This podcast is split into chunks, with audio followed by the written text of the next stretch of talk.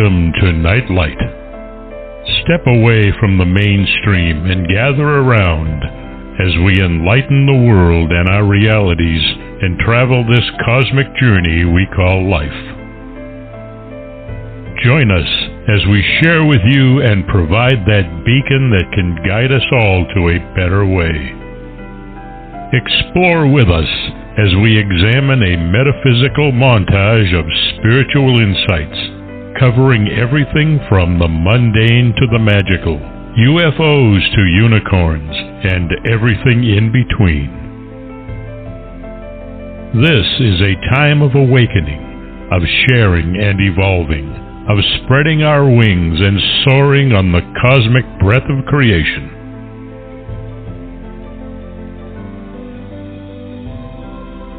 Come and join with other light minded spirits as we weave our lights together to seek understanding, enlightenment, and with a little luck, some wisdom.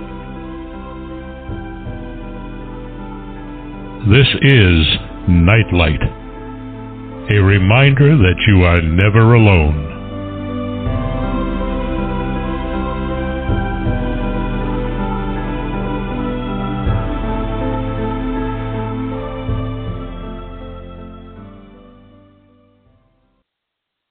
Welcome, everyone, to the fourth Nightlight show this week.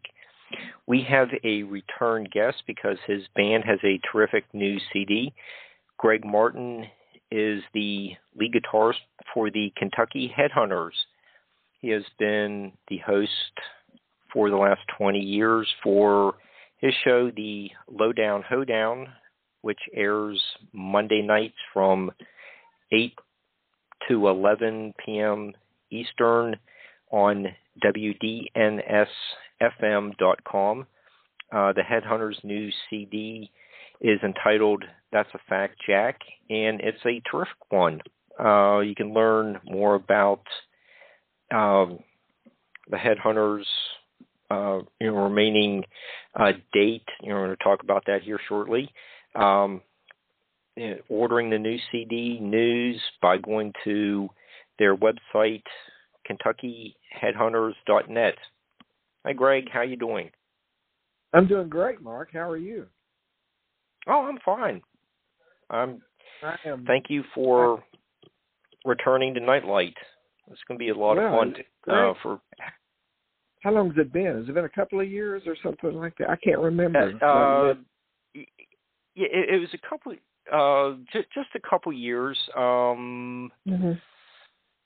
I think you you uh, we did a Rod Serling night gallery episode for the first hour, and you came on for the second hour, and oh, okay. um, that was uh, interesting combination of uh, topics that night. It was uh, it was about two years ago, I think, and I'm just glad you're back. You, you know, you're thank you out out with uh, that's a fact, Jack. Um, mm-hmm. you know, let's start with. Uh, I have to reach over all like I have this like wall of nine CDs, you know, to help prompt me. Uh, you know, I, I'm sure there's going to be a avalanche of stuff getting knocked over at some point, but okay. uh, you know how that goes in, in your uh, studios on Monday nights. But um, let's start with some of the basics. Uh, you you recorded that one as well mm-hmm. as on Safari at the uh, Barrick Recording Studio in Glasgow, Kentucky. Uh, yes, sir. Um, the, the, the funny thing is, though, there there were like two different rooms. Uh, Barrick has moved several times in Glasgow. I don't know why. He's he's about like my grandparents were back in the the the sixties, I guess. You know. But anyway, he uh, he uh, let me think about this because uh, when we did on Safari, that was two. You correct me on this. I think that was 2016. Uh, spring of 2016 right. we recorded that and uh, we recorded that at his studio uh, on Main Street in Glasgow that was above the old music store, and man, we knocked that thing out real fast. Um, of course, we hadn't done a studio recording since then, so we went in the studio uh, early in February, I believe it was February, and Barrick had moved. Now, this is what's crazy. He had moved from Main Street over to another building uh, that I'd done a little work over there, but the, the headhunters had never worked over there. But now he's in another location. he's in another location. So, uh, are we the guinea pigs? I don't know. No, it's a, he does great work. But uh, yeah, we always recorded Barrick recording. I mean, he's local. Um, we don't have to really. We can all go home after we record. The only one that has to travel is Doug Phelps. He lives in Hendersonville, so he'll come up here and stay two weeks or whatever, you know. Okay, so with um, you know the insanity that has gripped the world over the last couple years, um, mm-hmm. how problematic was it? You know, getting to the studio you know you know we get get into you know did did you have a lot of material already written or did you write it in the studio How, you know, what's some of the creative process going on during this chaotic time period um, well all of the above i guess um, we did our last official show before the pandemic hit. Uh, mid last last February, uh, mid February, I can't think of the date now. We played in uh, Alexandria, Virginia, at the Birchmere, and oh, yes, at the Birchmere, really, really, you know, you know that room, right? Yeah, it, it's uh, a prestigious East Coast venue. Yeah. A really nice room. We had a good show at night too and you know, and we we had about we were supposed to have about I don't know, that was mid February. I think we were going to have about three to four weeks off.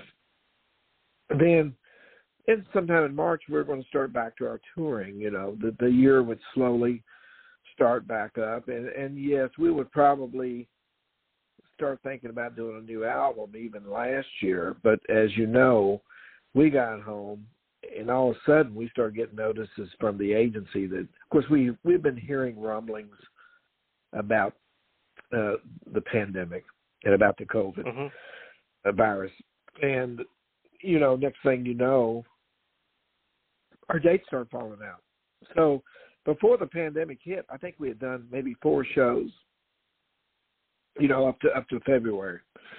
And then after it hit we may have done another five, five or five or six, and actually uh, last November thirteenth I missed because I actually had COVID.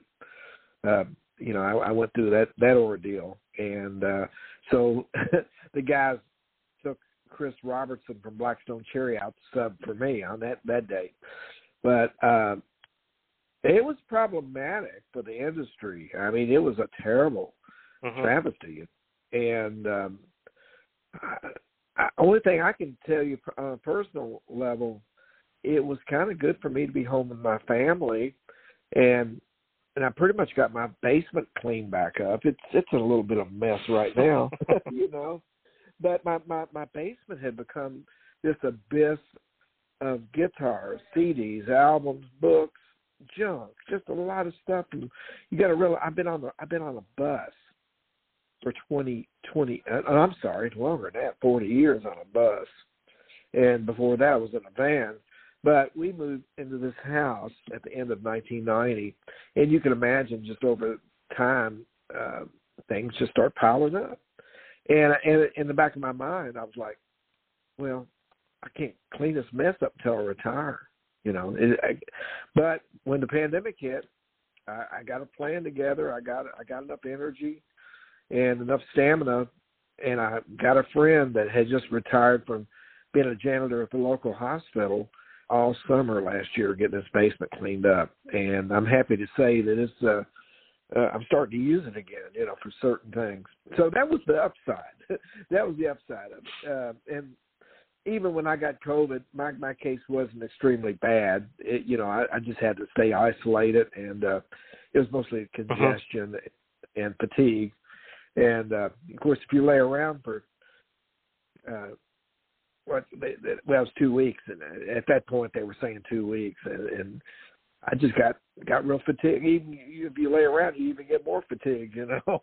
and uh, but I don't know. Last year, I, I kind of have mixed feelings about it. It wasn't. Uh, I mean, for the industry, it was terrible, but for on a personal, uh, I I really enjoyed being home. You know, I really did. So, and, and strength, so with-. I got a break. so, so with with with the uh, downtime, is that when you, wrote uh, Shotgun Effie? Oh no, Shotgun Effie. Shotgun Effie was actually I wrote that in 1973. Oh, That's it. Yeah, Okay. yeah, yeah. That was I wrote that. I lived in uh, Memphis, Indiana, in the summer of 1973, and I started that song up there. I had a little trio together with a couple of friends, Tommy O'Neill and uh, Mike Perkins. And uh, I just wrote the song. I wrote it about Richard and Fred's grandmother. Her name was Effie Young. And then that band, when that band broke up in Indiana, Richard contacted me that fall about Effie wanted to fund us going into the studio and recording a single. And I brought that song down and we fleshed it out and re you know revamped it a bit. And uh, there there is a recording of that from 1973. I, some people say 74 because the single didn't come out till 1974. But that song is way back. But oh, okay. uh, yeah, yeah, but that it was something that we needed to do because it was just it. You know, there was a there's a version of it you can actually go out and look up Shotgun Effie Itchy Brother, and you'll hear a very archaic version um, of it. I, and, I, and as you know, I don't sing that much, and my chops aren't really that that up on singing. And, uh, you know, but and, but when you go back and listen to this version from 1973, you know, my my my, my voice was really high at that point. You know, so but anyway, we just uh, why why why did we bring it? I, I don't even know. It was uh, they wanted me to sing Cheap Tequila originally. Uh, Fred wanted us to do it, and I said, you know, and I tried it. And I I, I just didn't feel it, and, and I said, Fred, you keep bringing it up. You need to do that one. Why don't we just go ahead and do Shotgun Effie again? We did it, and it just, uh, it, it, you know, it, it was just something we needed. It, it needed some closure, so to speak. Okay, so, since uh, you, you just brought up uh, cheap uh, tequila, did, uh, that's w- what the only uh, cover uh, out of the uh, twelve songs. You, you just do, uh, you know, one cover. It's a you know a Yeah. Rick Derringer song. Do, uh, why did you choose cheap tequila? You know, you know, did you uh, you know know Rick and have to get uh, permission from him, or you know, doing more of like a ode to uh, Johnny and Rick's version of it? Uh, what, what's the story behind choosing cheap te- tequila for? That's a fact, Jack. Um, it was Fred's idea. Fred has been after us to either just work it up or record it for years. I, I, I can remember him talking about that song back in the nineties, wanting us to do it. And it was all Fred's idea. I never would have really thought. I like the song. I love it. I love Rick Mhm. Derringer's version, and I love uh, Johnny Winter's version. And and we do know Rick, and we knew Johnny Winter, but uh, we didn't actually get permission from Rick. Uh, I tried to contact. I had his uh, email address, but I don't think it's it, it's good now because I want him to know we were going to record it. I still don't know if he knows we did record it. You know, which is crazy. Hmm. You know, but uh there again, when we recorded it, I sang it the first time, and I said, "Guys, I, I, I'm not feeling this myself," you know, and um, and we intentionally tried to take it away from either version. We kept the melody the same, of course, but we uh, we changed, you know, we changed the music around a little bit. It, it's way different than Johnny or or Rick, for sure, you know. But uh, it was that was Fred's inspiration on that. That was Fred Young. Okay, and, he, And, and you know, uh, and Fred is singing a cup of tea too. Yeah, yeah, he sings "Cup of Tea." He wrote that, and uh, I don't know what that that song is. An interesting little song because it reminds me. The music sounded like it came straight out of 1966. You know, maybe it was a an outtake from a Sonny and Cher session. you know, I don't know. It's definitely got that vibe about it. It's a different thing for us altogether. Yeah. Yeah, uh, was that a uh it was cup of tea is, is some kind of uh follow up to the the tour of England? It must have been. It must. I, I'm sure. I'm sure it was. Um, it must have been inspired by that. Because um, I mean, the the lyrics all point to, to to London and England and all that stuff. Yeah. It, so I guess he was inspired by that for sure. It, it, Uh, to, with uh all you know the singing that uh you know Fred does on the uh couple songs and you know the Mhm. keep, keeping time uh d- does he ever miss a beat there's like so, so much going on Um. Well, now you're talking about when he's when he's when he recorded this stuff, or uh, well, you know the the Oh, thing is, Mark. he's really Go good I'm, oh, oh, Fred's Fred's Fred's a phenomenal drummer. He's a great drummer. Uh, we're very very in the pocket. Um, you know, we would record the music first, then we would go back and put the singing on later. Is how we how we always do that. Uh, you know, somebody I think Richard maybe sang the the scratch vocal on that one. And then Fred went back. Actually, Richard sang the scratch vocal on Shotgun Effie. That way I could concentrate on the, the rhythm guitar. So it's always good to have somebody, you know, just singing the scratch so we'll know where we're at and everything, you know. But uh, Fre- Fred nailed it. I mean, the whole every every session, I think he was on more than anybody. really, this time around. you know, what, you know, you've had a chance to get out to um, some of the venues, uh, you know, throughout the fall. Um, it, how the fans are responding to the the new music from That's a Fact, Jack. Well, Mark, we're we're the only song we've been doing live since probably back in the summer is uh let's all get together and fight. We haven't really worked up any of the new stuff yet for for live. I know it sounds crazy, right? But we'll have to uh you know we'll, on this break before we go back out on the road next year we'll have to get together and go well we need to work up at least four or five songs you know we won't do the whole album but uh i mean you know the response to let's get together and fight let's all get together and fight has been it's it's been really really good. I mean there's been a couple of times where people are kind of looking at us like what are you talking about? You know? Uh but if the further south you get the more they get it. The more they get it you know? I, I you know, but but you know, I think whenever if they listen to it, they know we're just kind of having fun, you know. Uh, but but but that's the only song we've played live so far. Um, now, it, it it remains to be seen how they're going to react to the new stuff. But I I think they'll like it. I think they'll they'll be okay with it, you know.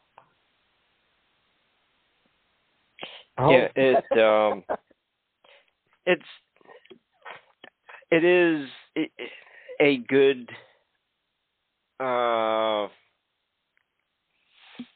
like a v- vignette of you know the holiday season. You know, it's kind of like uh, it, it's it. There is a sense of humor to it. it yes. you know, like another hol- uh, holiday song, like uh, "Grandma Got Run Over by a Reindeer" or something like that. Yeah. It, you know, it's a it's a novelty type song, yes, and and some people liken it to uh oh what is it? Merry Christmas from the Family or something. Who is who sings that? Um, there's another song out there. Yep. Evident that it's not the same, but probably in the same vein. But it, it's meant to be taken lighthearted, you know. It, I mean, because mhm. you know when families get together down in this area, you know, the first time politics or stuff comes up, there's going to be a big, going to be a big argument. you know, uh, not not not so much my family, but but uh, I, I can I can remember when I was a kid, we would go to my aunt's house on Sunday in Edmonton, and my mother, her twin sister, her younger sister, and my aunt Bertha, they'd all gather around this this uh, Hotpoint stove, and they were getting in some crazy arguments over stuff. It was mostly probably pol- politics. I don't know now, but I mean they would get arguing, you know, and it, wa- it it just takes me back to that really, even though it wasn't the holidays.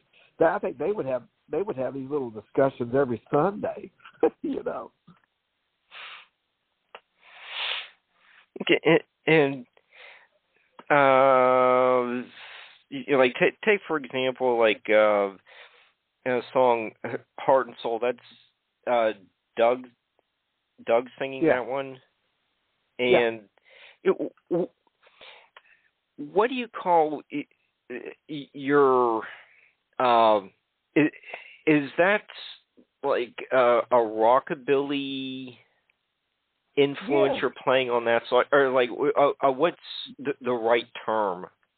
No, I think you're I think you're right on it, Mark. Um, Oh, That that no, that's that's very rockabilly-ish. Um, that that actual song right there. Now that that song right there was written. Gosh, I don't even know when, because Anthony Kenney helped write that, and he left the band. Uh, oh God, when did he leave the band? 2005. So that could have been that could be 20 years old. That song right there, and there was a demo tape of it. And when we listened to the the music we had on the demo, we weren't real happy with it, and we just ended up taking it into this groove right here. And to me, it felt better, uh, you know. And so, it, yeah, it's, it's definitely got a rockabilly slant to it for sure. okay, and um, yeah, I like Susanna. Yeah, uh, that's you know, thank kind of like one that it, it, those um, um, you know the trials and tribulations of touring type Yeah, uh. Absolutely. you know, I, I uh, I thought that was yeah just a, a really good, good one. I, I, I'm, I'm sure sure if you play that one live, that would go over really well. But but um I'd say that'll be one that we work up. And, and a little insight on that song.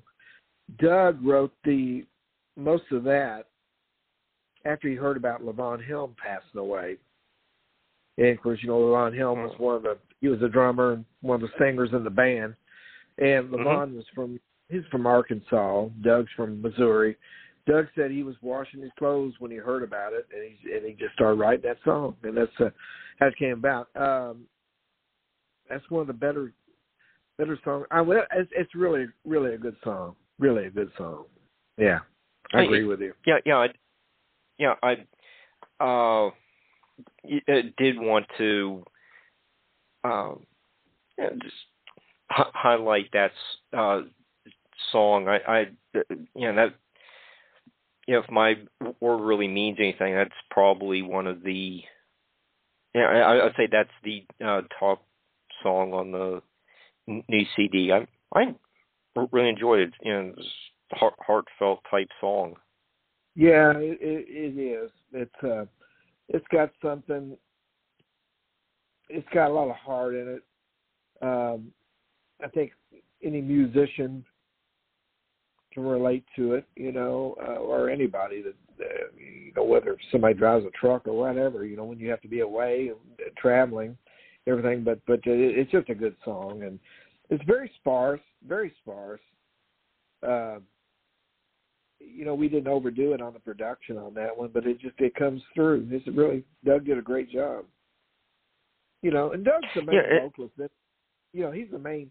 I mean, he's really the sound of the Headhunters. You know, vocally, I think he, you know, because he's just carrying on what his brother did back early on. Um, e- even though everybody else sings a little bit, I think I think you got to have a Phelps singing. You know. Yeah. Um. Oh. Um. What was that question? You said something, and I just um. Uh, I'll, I'll I'll come back to it with you. You do bring in a. Oh, I know, I know what uh what I was going to say on Mhm. um the this the actual song that's a fact Jack uh Mm-hmm. know, you're looking at you know there are are a lot of things going wrong but you know we really should be working together to Mm. uh put divisions behind us uh you know, how d that song's almost like a nearly a metal type song. It's a, it, it, it's a harder rocking song, but uh, Yeah.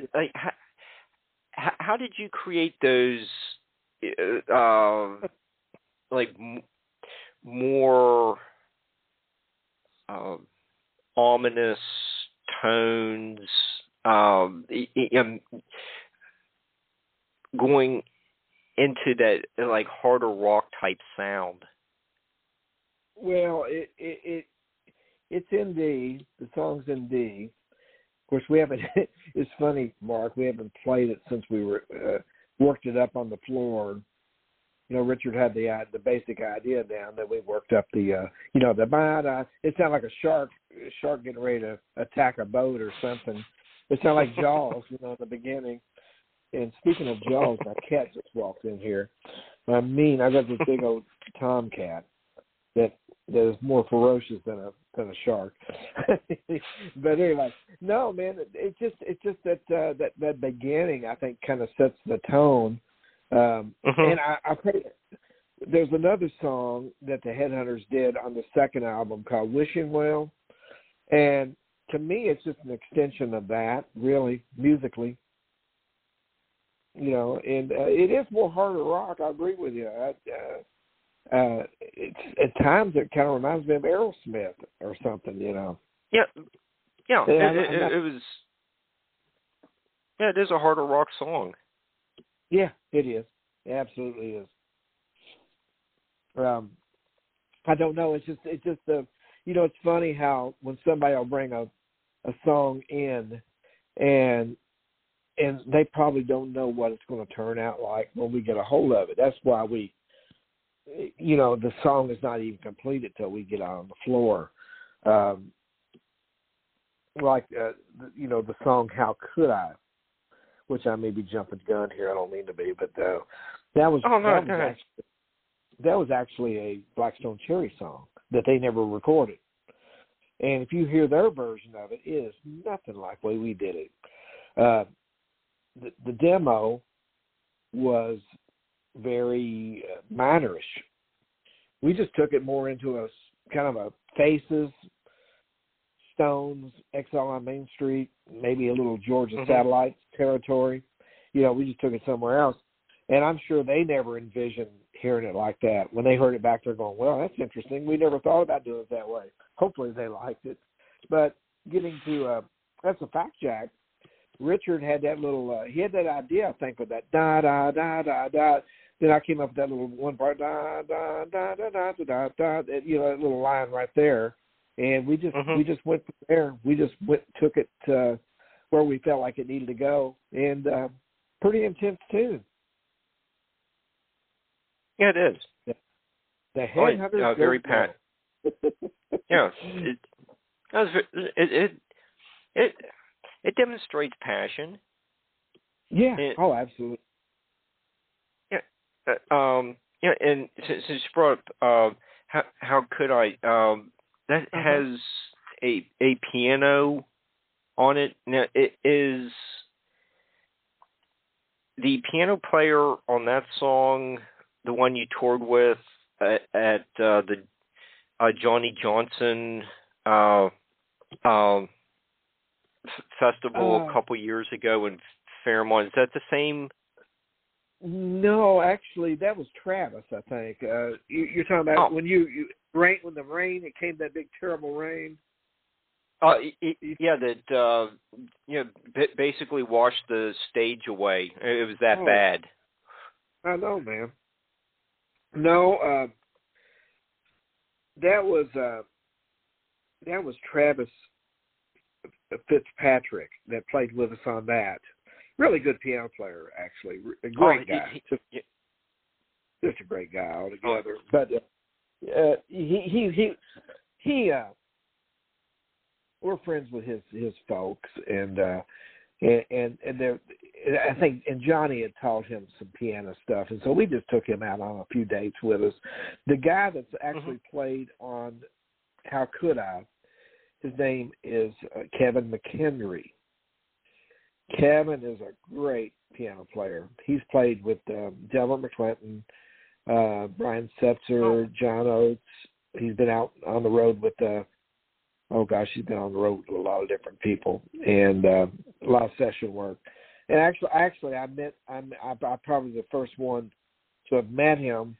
Long story, but we had a little fellow from down here by the name of Tom Baker that moved to Washington when he was in junior high.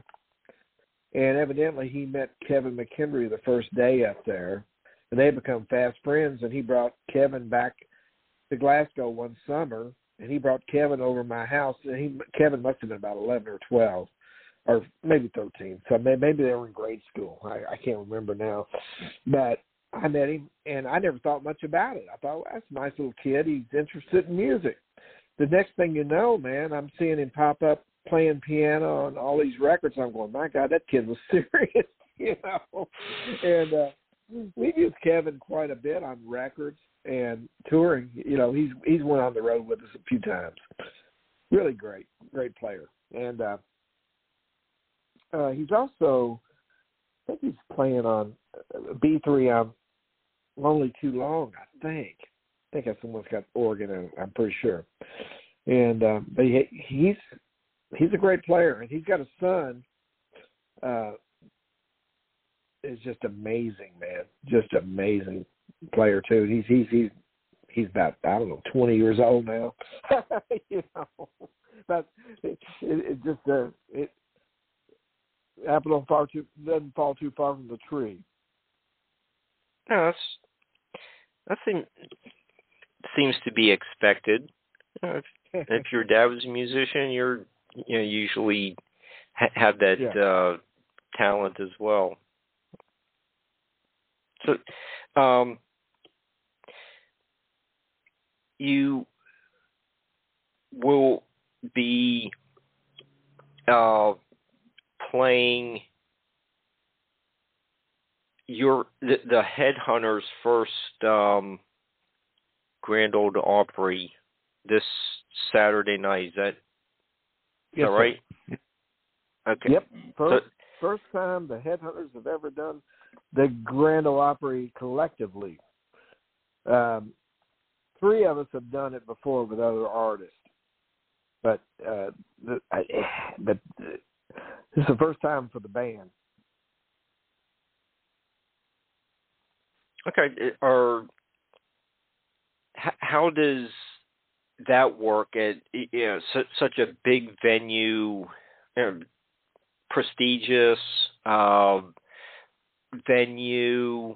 Uh, you know, artists, you know, uh, you know, really covet the opportunity to play there, or, or not, you know, maybe cherish would be a better word, but um, you know, how how does that work for you know, such a um, you know, major production, you know, or, or that's a weekly production? Yeah. Oh, yeah. Yeah. It, yeah. yeah. They they they're every week. Now, last year, I'm not sure what they did. I guess it was just televised a little bit, you know. Um, and I mean, there may live streamed. They, they, right, and then maybe they did. Maybe they do a Friday night deal too. I I don't know for sure on that. Um, well, there's ways of looking at it. Now they're not doing it at the Ryman. The Ryman is the room, uh, is the original place for the the Grand Ole Opry, and that room that's the mother church of country music. That is one mm-hmm. special mm-hmm. room. Now I've got to play that room before with the Headhunters. We played a Marty Stuart party, uh, a Marty party there one time, and and that room is really really really special, man. It sounds great. Now every time I've done the Grand Ole Opry, and I did it about three times in the '80s with McDowell, and it, it it's the Opry House at Opryland is where we'll be doing it at, and um, it's uh, I'll have to say I'm not gonna lie to you, man. That's the only gig that's ever made me really nervous. I don't know why, but it's just uh, because I think I don't know maybe the reverence of it or whatever you know. Now I don't think it'll be so bad with doing it with my own band. I did it with Ronnie McDowell back in the '80s, and uh, Fred did it with Sylvia. Doug did it with Ronnie, and um, I think Doug and his brother did it as Brother Phelps too. But it's a it's a it's a very very cool thing to get to do. Uh, honestly, Mark, I mean, people since they found out about it, you think that we'd won the jackpot or something. I mean, everybody's like, "Hey, we're, we're happy that you're doing the Grand Ole Opry," and, and you know, and I go, I, I got thinking of that. I said, "Well, we can run across to England, and we can pretend we're a rock band, and whatever we are, we could do everything." But when it comes right down to it, I think the crowd that really likes the Headhunters are probably the people that go to the Grand Ole Opry. Not, not. I'm not just saying that's the only people that like the Headhunters, but I think the core group of people that like our band probably are people that go to the Grand Ole Opry. Uh, you know, they just think they they think it's the grandest thing we've done in a long time. Well, to, uh, cool. Yeah, it's a great opportunity. You know, yeah. Maybe uh, Bean can uh, s- swing by and pick up Barbara on the way there. well, Bean won't be with us on this one, actually. Oh, Bean, Bean is out making nice real guy. money. Yeah, yes, he is. Bean is out driving the bus for the next few weeks. He'll be back with us uh, again. But he's out with Eric Church right now. He's driving the bus for him. So we we have uh, Dave Mason's bus driver driving us down and back. Yeah. Barbara needs to yeah, stay uh, off a bus. well, it, yeah, we, you know, since, you know, so, since she's uh, so, you know, close to all the main action, you know, in, you need to get her uh, to one of uh, Jack Pearson's shows as well. Is Jack still doing it? I don't. What is Jack up to these days? Oh, say Which, again, Barbara. I, I'm up for it. yeah, she. yeah, I, like, like I, I can't said, hear Barbara. 15 minutes from it. I know you're real close, Barbara. Goodlettsville is real close, or whatever the area you're in there. Uh, it's not far at all. You're, you're not far. Uh, well, you know, they're, they're so. Here's what's going on down there. They're so strict. Uh, I was going to take my family, and then when I found out what all they're going to be putting us through that day, I said, "Y'all be better stay home because we can't even go out front see people or anything." You know, it's just one of those things. I, I guess the pandemic has caused everybody. To, there's, you know, it, it, it's just crazy right now. Uh, but you, Yeah. you brought up Jack Pearson. Jack Pearson. What is Jack Pearson doing right now? I, uh, um, I don't, I don't know if he's re- resumed his uh, weekly shows. Uh, it seemed like he it- probably most like most venues they just had to shut down. And last time I checked his website, he, uh, you know, wasn't uh, performing. I don't know if he resumed uh, recently, but you know, he's he's here in Nashville uh, playing, or, or had been playing regularly. I, you know, if I was uh, as close to uh, that that venue is, I'd I'd be down there uh, watching him. I saw him with Yeah. the Allmans a few times, and uh, oh, okay. wait, yeah, he's just one of the best. He's he's he's great. He's amazingly great. Um, well, I saw Jack quite a bit up, you know, around 2019. He came to the radio show one night. He's been, he's been to my show twice or once. I can't remember. Uh, maybe he called in one time. And Yeah, I think I uh, heard at least w- one phone call. Yeah, he did come up one time. His uh, nephew brought him up, and uh, then I played. I played with Jack off and on. We played a, a Stevie Ray tribute. That was the end of 2019. But there was something else we did. I can't remember now. Saved my life. Oh, I went to see him at Station Inn too. Uh, that that was the gig you're probably talking about. He was playing the Station Inn. I think you know very really frequently. I don't know if it was once a week or whatever. Now I don't think that that, that they they they they no longer do electric music there, is what I'm told. And I, honestly, I don't know if Jack's even getting out of the house that much right now. Know, hopefully, uh, this pandemic's going to end, and you know we can get back to Yes. do, doing these, it- go, going to venues, and you could be uh, back on the road on a more steady base basis. Mm. But uh, Yes. y- you know, J- J- Jack has a couple great songs on both of Arlen's Yes. Uh, the, last two CDs, the Slide Guitar Summit, you know, which you're on too, and Telemasters. He's Yeah. Oh, Jack's uh, Jack's phenomenal. He's uh, he's a great talent. I, I think I think Jack's just concerned right now. uh, He he he's really you know this, this pandemic's got him like got a lot of people scared. You know, he's just don't Yeah. want to get out right. You know, he don't want to get out. Uh, and speaking of Arlen, when when is the uh, John Sebastian and Arlen Roth CD coming out? um, Is that- it's Is that pretty soon? it is out. Is it out? Can you get it now? Yep. Yep. Oh, I didn't. It's a good that. one. I, uh, man, that's something I would, I do need to get a copy of. Um, well, that's, that's cool. So, so it it can be bought now, then, right? Yes, it can. It Okay. it's been out for six weeks or so. I'll be darned. Are they going to do some touring next year? Uh, we're hoping to um, get him on the road, and uh, hopefully John will uh, join join him. They did uh, one show at the Grand Ole Opry in er, uh, early October. That's about right. That's that's correct. So they actually played the Opry. Mhm. No, that's cool.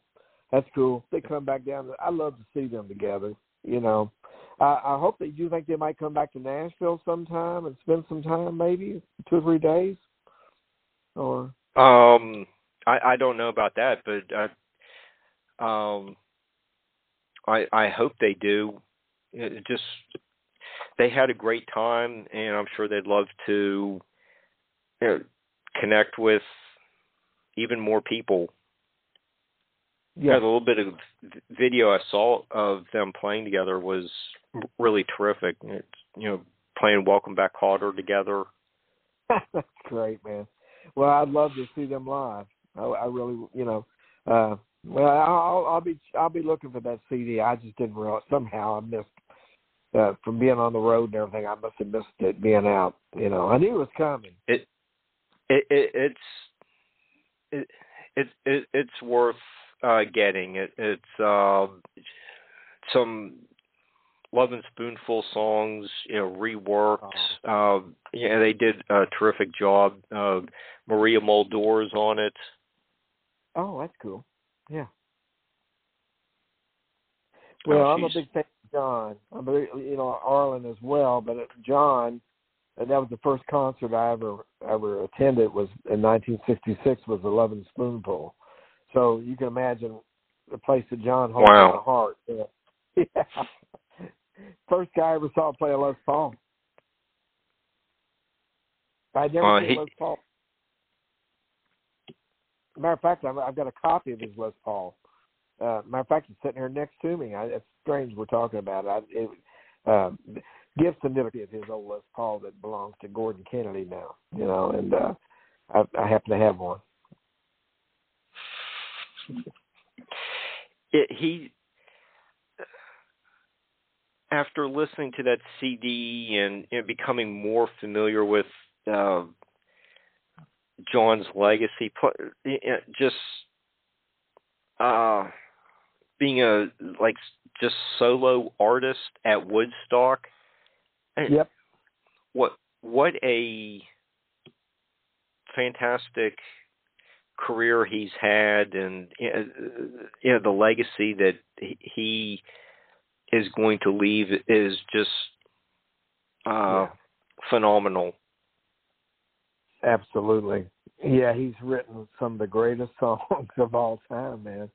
Um, and such a sweet guy. Uh, I, I, I'm blessed to have to have met him and got to know him a little bit, and um, because you know when I was a kid, 1966, Memorial Auditorium, watching The Lovin' Spoonful. I was mm, I was 13 years old. I never, in my wildest dreams, ever thought that I'd ever meet the man, you know. And uh, we've actually, you know, I've had him on my show a couple times, and uh, and times and on the phone, and he's just a just a sweet person. Him and Catherine, his wife, they're both really great people. And yeah, you're right. He's he's got he's got such a legacy. Uh, what a, what a what a great songwriter. I love and I love the way he plays that Mississippi John Hurt style guitar stuff. He does. It's it's wonderful. and Oh. oh go ahead go ahead Oh, and his harmonica playing too, by the way. Mhm he's he's on a slap uh, auto harp.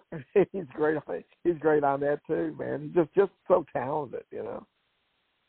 yeah and he did a lot of work with the doors Yeah, as sure. as well and it's like oh my gosh and, and that, you know that's like yeah being you know o- on playing dates with the doors and doing stuff with you know so, supposedly he did more in the studio than a, a lot of people realize but it, yeah just having a chance to w- work in like that realm is Mhm. uh you know, like you know geez i you know, uh, I'd be in awe of something like that. Uh, and that's just something that is I, I, I, I, I just lose. You know, there's like no words for it. And he was there. Yeah, he was there, man. He was he was a, he was right in the midst of it, and we were lucky that we were breathing the air and still and and uh, hearing this stuff as it was happening. Of course, he was there as it was being created, right there on the spot. But uh, yeah, you know, it's amazing. Yeah, John John got quite a legacy. I mean, he came out of the folk scene in Greenwich Village, you know, uh, hanging out with mm-hmm. Dylan. He knew Bob Dylan. Uh, he came up with the jug band music, uh, and uh, he knew a lot of the, you know, the folks that went on to to start the Mamas and the Papas. He knew all those people, and uh, of course, when the Lovin' Spoonful hit it, uh, what I remember, "Do You Believe in Magic?" when it came out in the summer of 1965. Uh, God, what a what a sound! Hearing that sound come over an AM radio when you were a kid, you know. And uh, I just I love that band, uh, The Lovin' Spoonful. Love them.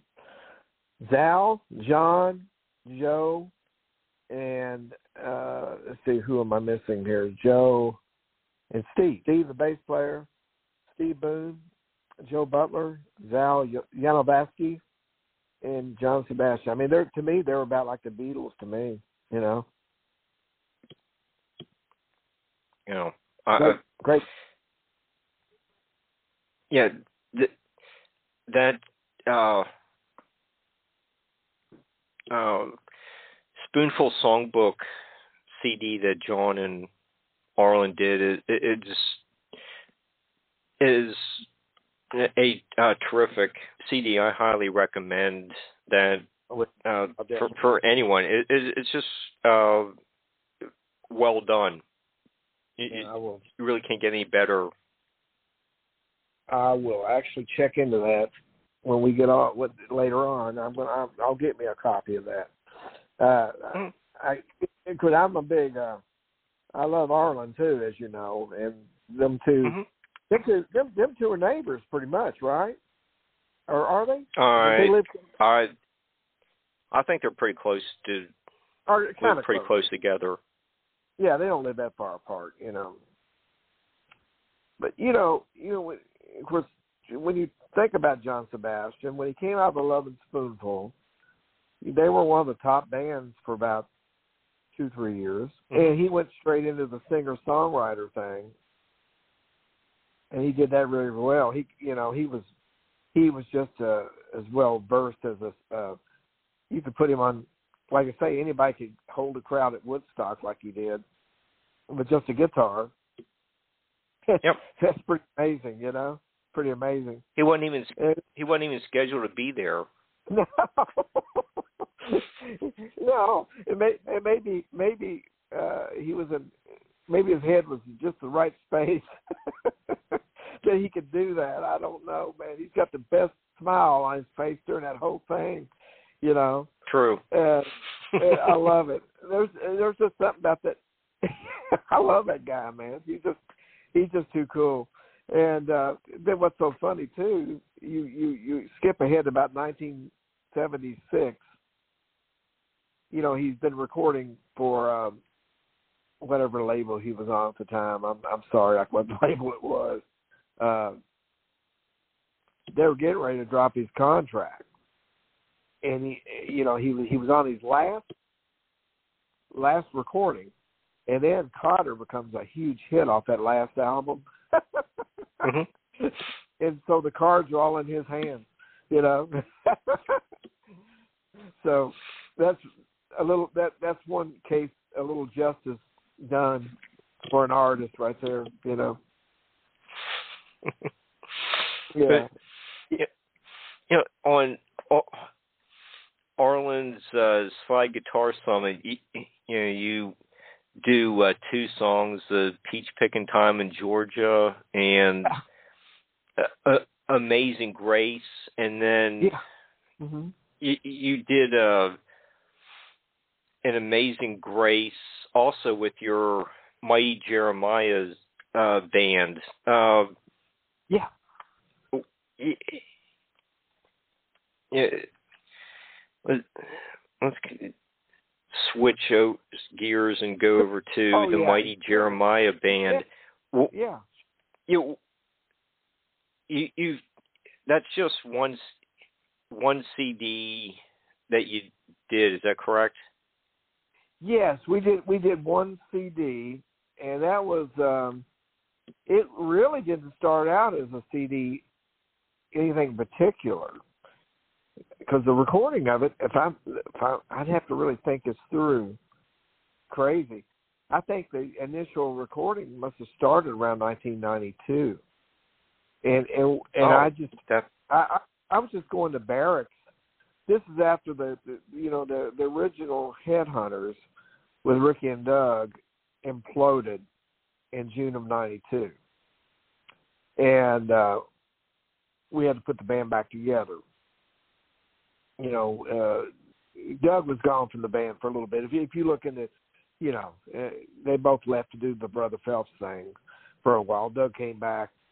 I, I can't tell you when, 1995, 96. He was gone about two, three years.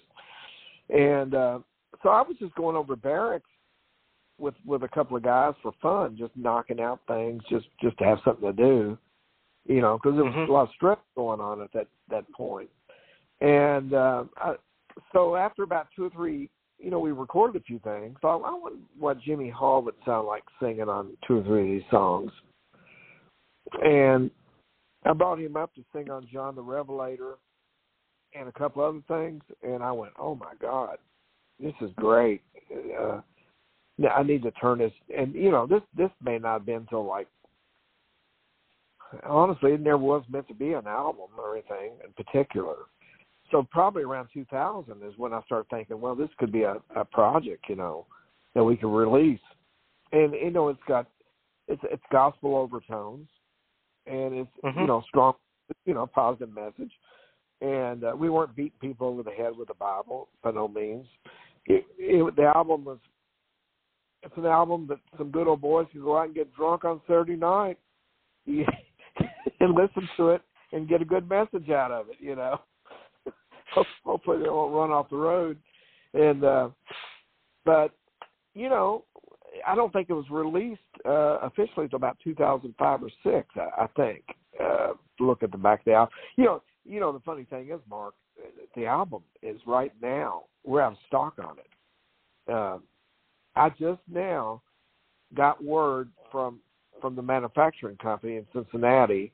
I've been trying to get a hold of these people for for about a month and then finally yesterday, I got a response back from them, and so I'm hoping it may not be till January. I should have more copies back in stock. I hope, you know, you know, because I mean I was down to like five copies here recently. You know, all of a sudden people start ordering the things. You know, I, you know, but it'll be back in stock here, and then who knows? You know, could me and Jimmy, me and Jimmy are playing together uh, December 28th in Bowling Green uh, with some of the Jeremiahs. It's a we do a benefit every year called Jambodians. Sam Bush shows up, comes. I I do it. Uh, Joe Nell Monster and different people, and uh, we usually we'll end up doing three or four things from the Jeremiah's album that night. You know, but that album. Go ahead. No, I, I, I was just gonna say. w- So it, it it just really just started off as Yeah. you know just s- s- s- something to pass the time, but you know you Yes. bring in some really uh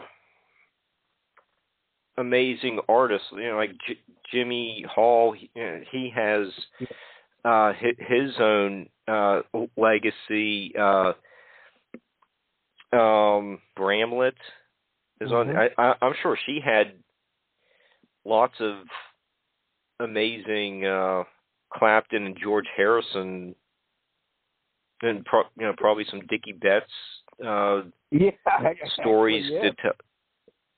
Yes. yes. I've had her on my radio show, but but in the studio, yeah, she told two or three. Uh, every every every person you mentioned just then, I heard her talking about. You know, and uh, she even she even told one story about knocking Elvis Costello off a bar stool. yeah. I think you can look that up. I think anybody wants to look that up out there can look it up. Evidently, he said something derogatory about somebody, and she didn't like it, and I think she knocked the crap out of him. but you know, probably rightfully so. He probably said something he shouldn't have said. But yeah, she she told some great stories. I had her at studio one day, and she sang on some stuff.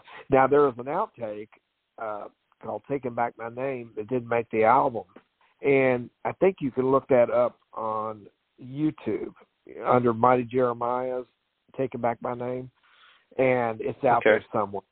So it's a whole different trip altogether. It's, it's a good. Uh, Kevin McKendree's on piano on that too, by the way. You know, and uh, that track probably should have made the album. Probably. Uh, what I'd like to do eventually is remaster it. I don't know about remixing. I think I think maybe just remastering it would be fine, and maybe get some bonus tracks together and uh, maybe release a, a extended version of it somehow. You know. Yeah, two two CD. Uh, Yeah. it- I, I, that's an. I I really like that one too, and you know you have uh Phil Keaggy on it. Mhm. I- Yeah, he- great.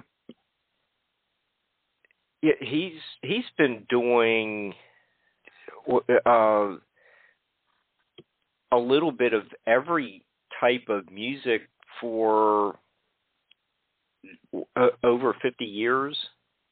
Mhm. Mhm. Uh, he he's a uh, he's kind of uh, uh, local to me. Uh, his yeah, that's right. yeah, his status in the you know region is you know legendary. It, it, it, I, I, I've uh, unfortunately never been able to uh, see one of his performances. I, I'd I- I'd like to, but Well, I, I, I'm uh, just uh, Yeah. How old are you, Mark? I almost fifty five. Okay, okay. I'm I'm I'm much older than you. Um, you missed out on Glass Harp. You're because you're you Mhm. you were too young for Glass Harp. Uh, but now Right. you grew up. You grew up not too. I mean, in the area that that that Phil Keaggy sprang out of. Uh, now, w- w- Mhm. did did, where did you grow up at? in in um, West Virginia's Northern Panhandle. Well, that's not. uh, So, how far would like? Um, oh, Probably gosh. hour and a half, He's from two Ohio, hours. from Youngstown. Yeah. Is that where he's from? Yeah, yeah, Yep. man. You grew up in the area where his legend looms large. You know, uh, It does. man. Well, here's the deal. When when I was in high school in Edmonton, only way we had to find out about new music was radio. And If we're we, where I grew up, I had we could we were lucky if we could get Nashville TV. Very seldom did we get Nashville. We had a station out of Bowling Green we could get. Um, all we had when you know when I first started listening to music, all we had was AM radio. Uh, so there was an underground radio show out of WCFL in Chicago called the Subterranean Circus that came on every Sunday night. Uh, and the DJ was Ron Britain, so I would hear things on that. But but I would go to Louisville because I'm from Louisville originally, and uh, I would go to Louisville, and I would spend time with my old school friends up there. And I remember specifically being in Louisville for Thanksgiving one year. It had to be around 1970, 71. And these guys said they saw this guitar player play at Ludlow's Garage in Cincinnati, and he made his guitar sound like a violin. They were talking about Phil Keaggy, who they were talking about, because they talked about the band Glass Harp. They saw Glass Harp, and uh, and I remember that, and it stuck with me. So in 1972, there was a little radio shop here in Glasgow. Sold stereos, records, TVs, radios, whatever, you know, and a few musical instruments. And they had a bunch of uh, uh, radio copies of, you know, like promo records, 45s. And they had a glass harp record, Village Queen, and uh, what was the other side? Child of Fantasy, I think. And I went, oh God, this is the guy they were talking about.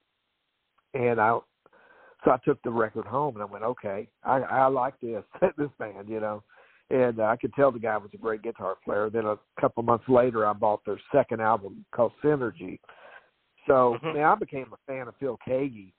You know, by '72, I was a huge fan, and it's one of those situations. Uh, I got a friend that lives in um, Oil City, Pennsylvania. You know where that's at, probably, right? Right. Yeah. I got a friend up there, Neil Williams. I don't even know how we met. There was a girl that wrote for. I know how we met. There was a girl named Anastasia, and she wrote for a paper out of Ohio. And I was. She interviewed me one time for the Headhunters, and I got talking about Glass Harp, and she was a big fan too. And I said, well, I would love to find some Glass Harp recordings. And she turned me on to Neil Williams, who had a bunch of bootlegs live, you know. And uh Wow. and in return, Neil uh hooked me and Phil Keaggy up. And uh and Phil's just a sweetheart. I mean he's he's like Jack Pearson. They're just both great, great, great players. As you know, Phil has been in the Christian music uh uh market for many years. Mhm. Uh, and but he does everything, man. Not just Christian music. He can do anything. He can do anything.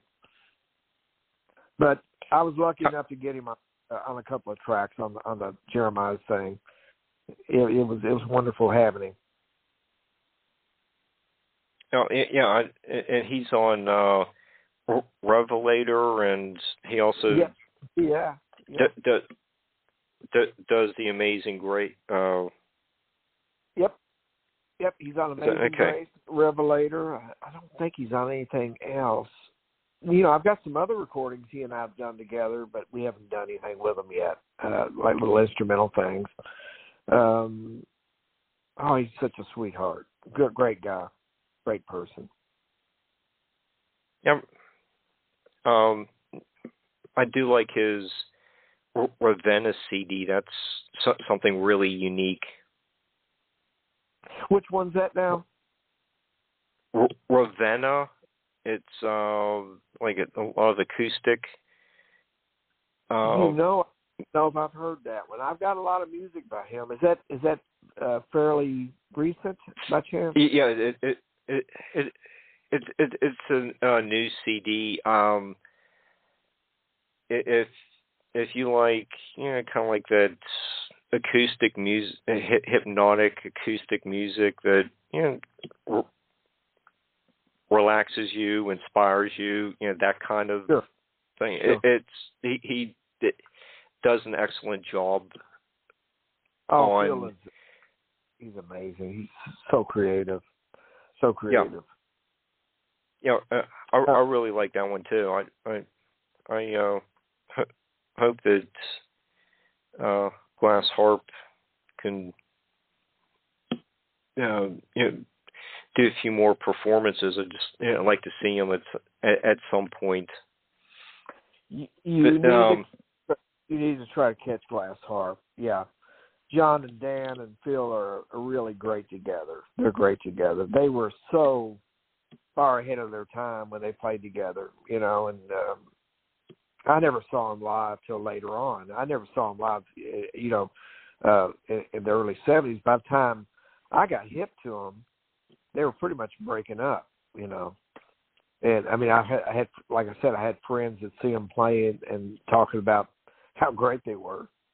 But and I've seen them now. I mean, yeah, when they get together, they're still on top of it, man. They're they're wonderful. hmm It, it, it, it, since we're talking about uh, so much gospel music, you, you get Sure.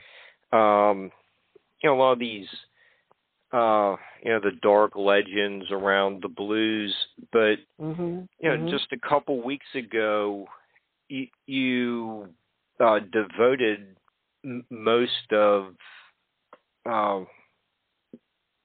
your lowdown hoedown show to uh, Mavis Staples, Mm-hmm. mm-hmm. and yeah, she she weaves gospel and blues together, and yeah, she's well, probably in a her own category of you know, this this is the pinnacle of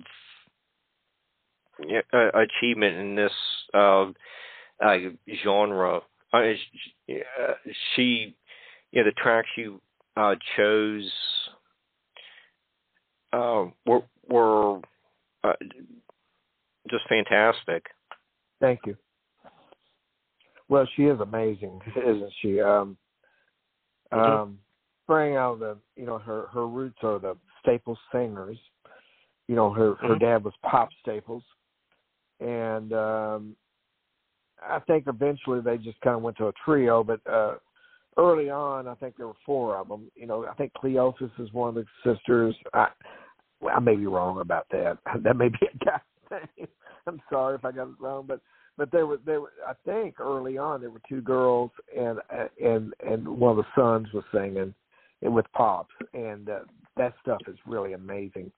Uh and I guess what really put me on that path for the gospel show was I had Rick Holmstrom on the radio show early November if you remember.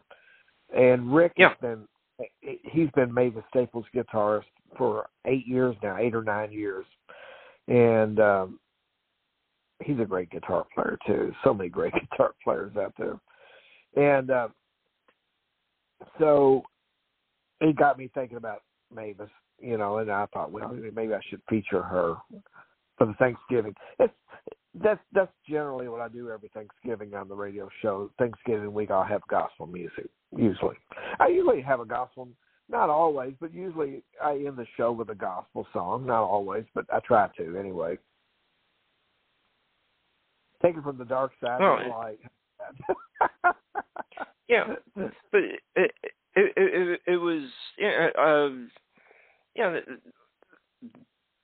that uh, the show with, with uh you know fe- featuring Mavis's um Mhm. songs was you know w- really left an imprint on me and uh Bo- Boone was really blown away by it too and he you know, he, he I usually let him know hey hey I'm tuned in like okay glad you know glad to see you and you know uh, about halfway through it you know he he wrote so, something about uh uh she, you know, she she's just uh, an amazing singer Yeah. and Yeah. the, it, th- then is you know just a couple weeks earlier you had Rick, Rick on and you know you go to uh the next day you know go go to YouTube and um playing some of his uh uh you know hit hit the full album and with the uh, Mhm. sunrise uh uh Yeah. whatever it's called something sunrise and uh Mhm. uh, yeah, he he is uh, uh, Rick is a uh, phenomenal uh, musician as well. So you know, yeah, you had him as a guest for what about an hour? Yeah, yeah, and I had Rick on. The first time I had Rick on was God, I couldn't remember. I, we never could figure out the year, but it had to be. Let me think about this. I, I started doing the show at D ninety three in two thousand one. He probably was on my show probably around two thousand two, two thousand three, that far back. Early, okay, know. early on. I, hmm I saw him play in Louisville. I met him playing in Louisville. I'm pretty sure he's playing with the North Mississippi All Stars and Lost Straight Jackets. I'm I can't quite put my finger on it, but I know he was playing with. Uh, pretty sure he was with those guys. And uh, you know, yeah, I had him on about an hour, and uh, you know, I've been wanting to have him back on the show forever. and I'm not the I'm not the the most organized person in the world. That's why I need Boone Frogget. we probably need each other. Actually, you don't know the truth, you know. But but uh he helps point me in the right direction, you know, a lot of times. You know. Yeah. When I get especially when I get out there touring and things get crazy, you know, I just uh uh get chasing my He's a tail. good producer. He helps out a lot.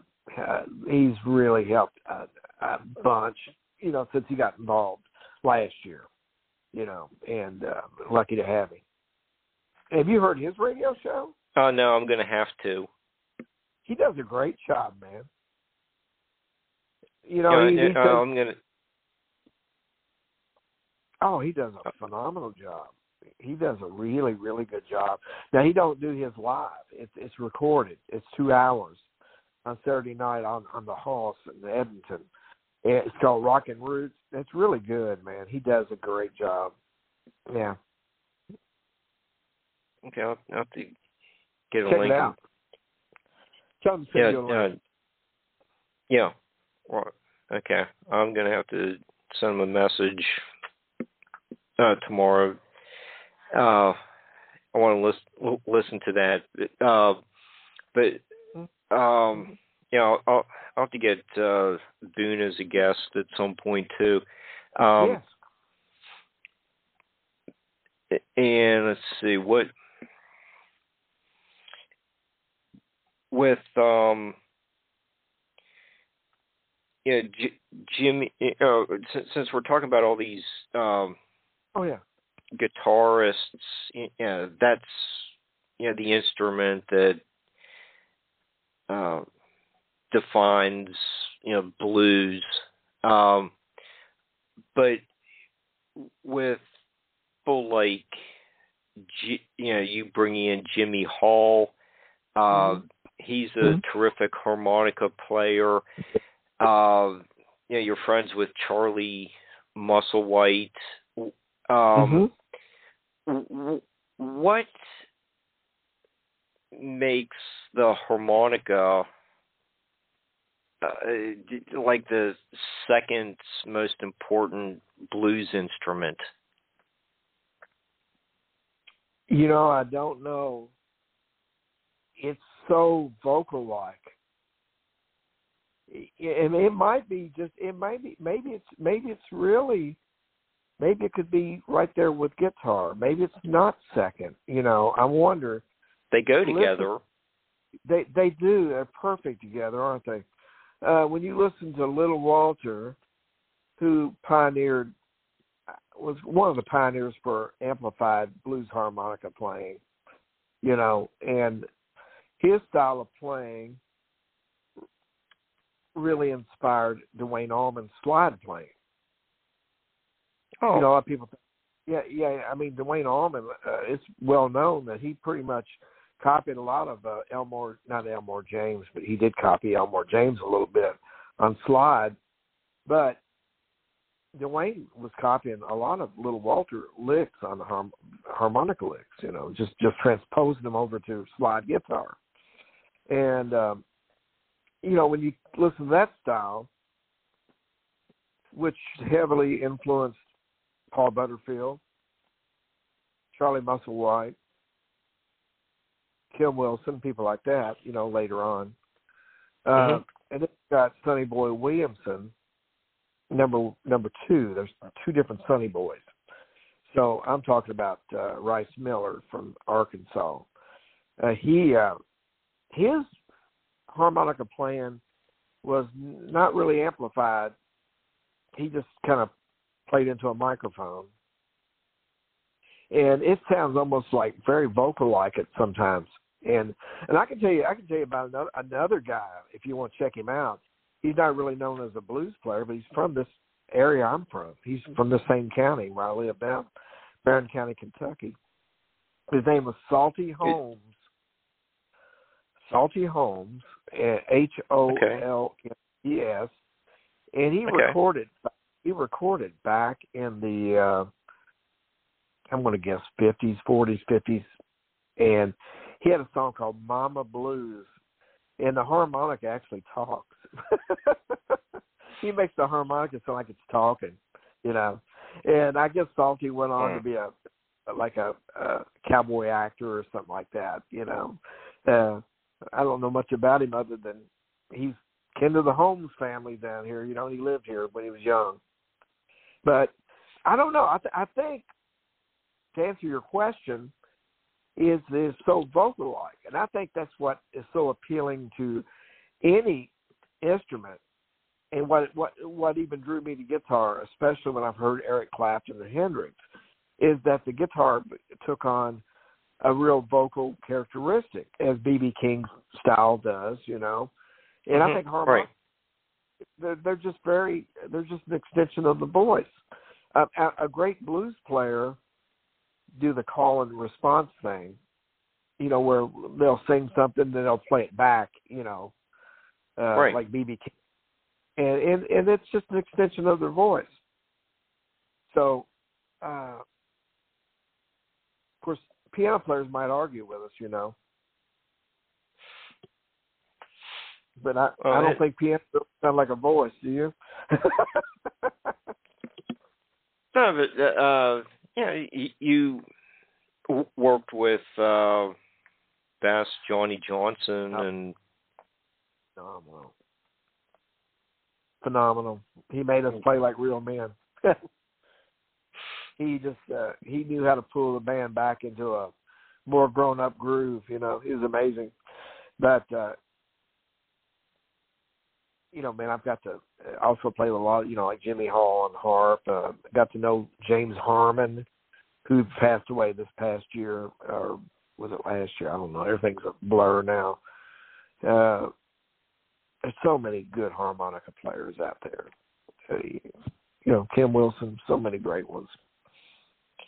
Yeah, and, and you know, Jimmy played in that um, um, uh, the Betts Hall, yeah, Leavell and Trucks band. Uh, yeah. All they did, all they did was tour. They never made a Mm-mm.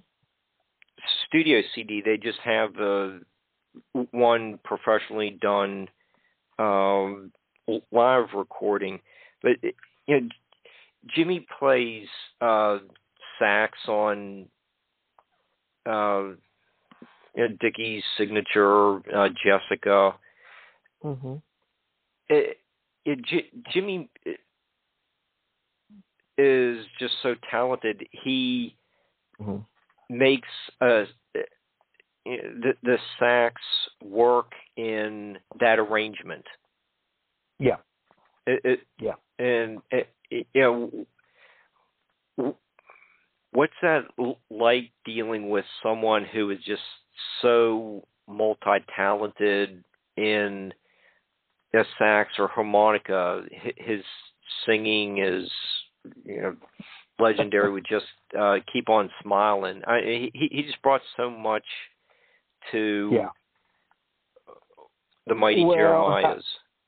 Oh yeah, well yeah, absolutely. He was the one that he was the one to make that into a real project because you know as we started out talking, uh, it was originally me going in the studio with my stepson John on drums, uh, usually Dean Smith on bass or whoever was available, and we were just just just jamming in the studio and writing little music beds. We didn't know what we were going to do with them. There, there wasn't meant to be a gospel album, but it it, it turned you know, when we done John the Revelator, and there was a couple other things, I thought, you know what, you know, this this needs to be more of a gospel type album, and we can we don't have to be all gospel, but we won't have anything really crazy on here, you know. Um, you know, uh, when, when I say crazy, it won't be any. Uh,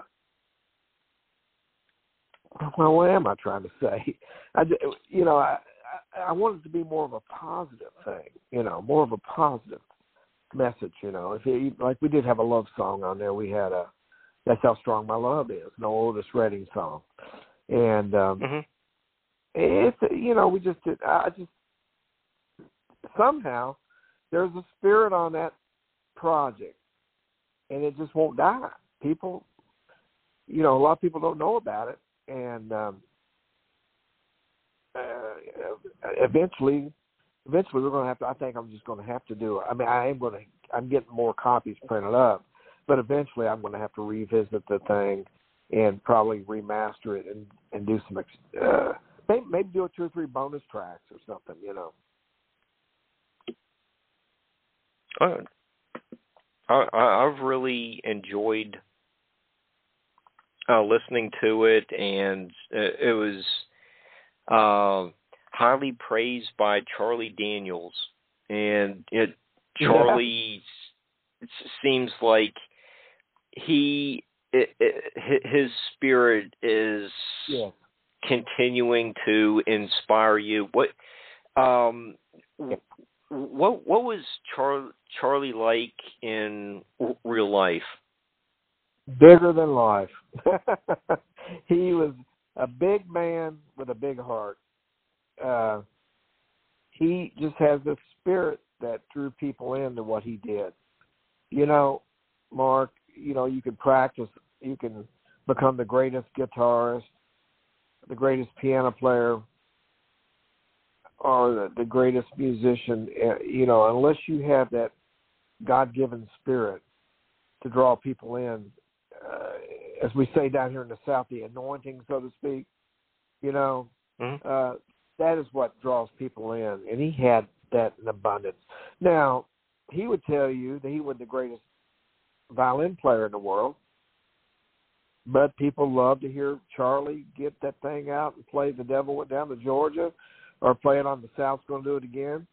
You know, mm-hmm. but he he just had a God given spirit, and and he brought people together in a in a positive way.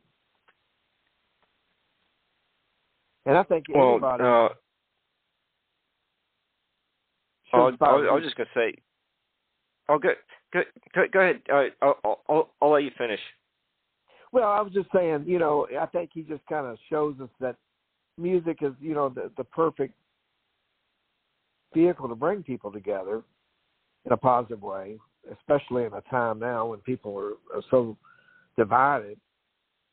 You know, but he he just mm-hmm. always brought people together, you know, and uh and if you saw Charlie, which the last time I actually saw Charlie in person was uh the fall of 2019 and uh I didn't know that was going to be the last time I saw him.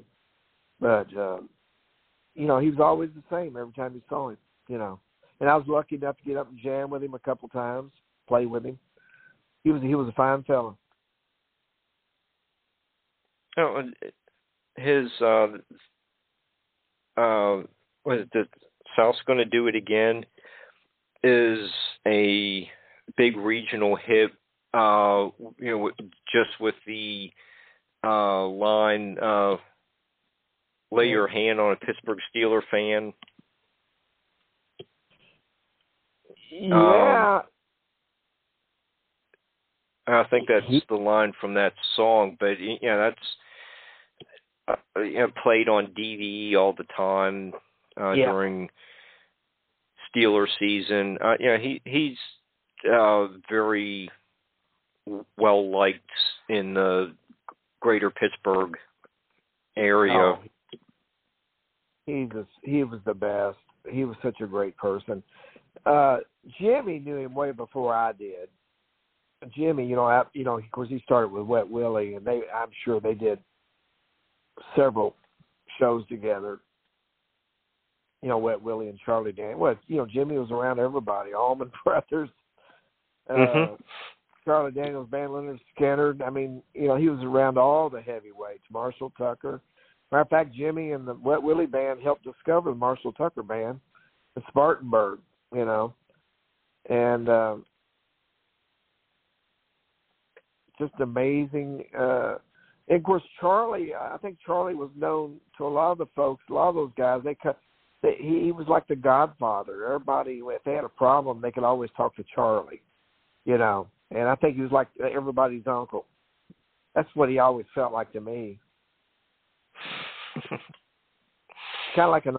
That's a nice way to be remembered. Yeah, yeah, he was just a great guy, and of course, uh, I uh, I bought a few things from his estate. You know, I bought a couple of road cases, and I bought one of these old amps, a, a Mesa Boogie, and uh, his guitar tech. Oh, his guitar tech that started with him in the seventies, Roger, um, Roger Campbell. You know, I'm still in touch with him. excuse me, quite often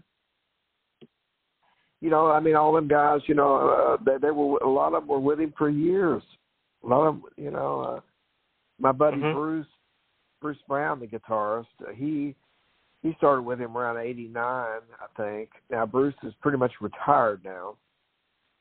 He he said he had offers to go out on a bus and do the thing again, but he says I'm he's done with uh packing a suitcase.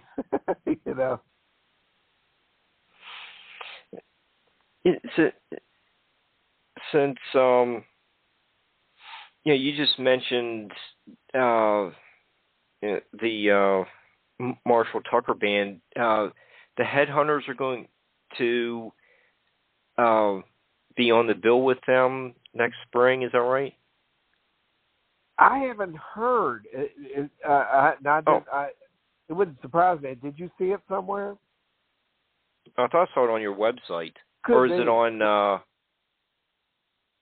it might have been on uh, the the Marshall Tucker website and said, uh, yeah, the Headhunters were going to be playing a date. Uh, is Oh, okay. Dave playing with with them too? Uh, now, who are, we ta- are you talking about? Dave Mason? Yes. Yeah, Dave Mason is on the sh- uh, on a lot of those tours. I I didn't know we were actually playing a show uh, with Marshall Tucker. I hope we are. Uh, if you saw it, I guess we are. You know, I'm love it anytime. I mean, I, yeah, yeah, Dave Mason. We we thought we might get some of those shows, uh, and I maybe maybe maybe they they worked out a couple or something. I hope so. Yeah. I'm, uh, I'm scrolling through it real fast. I um might have is it in Indiana? Could be. They were looking one of the. I know one of the dates they were looking at Atlanta, and I don't think it's the Opry House. I don't think. Did you find it? March 11th, Shipping Oh. Sh- Sh- Shawana, I- Indiana. I'm, sorry I butchered that. No, no. So, so are we playing with Marshall Tucker and Dave Mason? Um, it's I think it's just you. Uh, Dave is going to be with them on March 10th in Peoria, Illinois. Okay. But that uh, that's uh, it's advertised as their 50th anniversary uh, tour. Yeah, it's a big honor to be part of such a Absolutely. uh, legendary band. Yeah. They are. I Oh. saw, I saw the original Marshall Tucker, mm, 1974 or so. Well, here, here's the deal.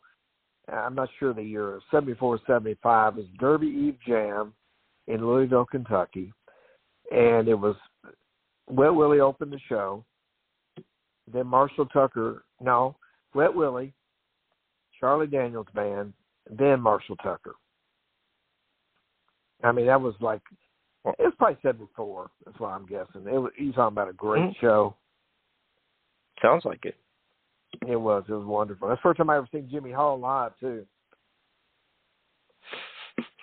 Yeah, how, how how's that when you, you know you see someone you know kind of like a kid and you know like 30 Mhm. years later you know, you're actually working with th- that person. Well, it's uh, what's the what's the word? I, uh, surreal or uh, maybe is that overused? I'm not. It, it's strange because when It's I first heard applicable. Jimmy, when I, when, yeah, when I heard Jimmy Hall, the first time I ever heard him was on an album called Drippin' Wet, and it's a live album. and I thought, my God, this Mhm. guy's one of the greatest singers I ever heard in my life.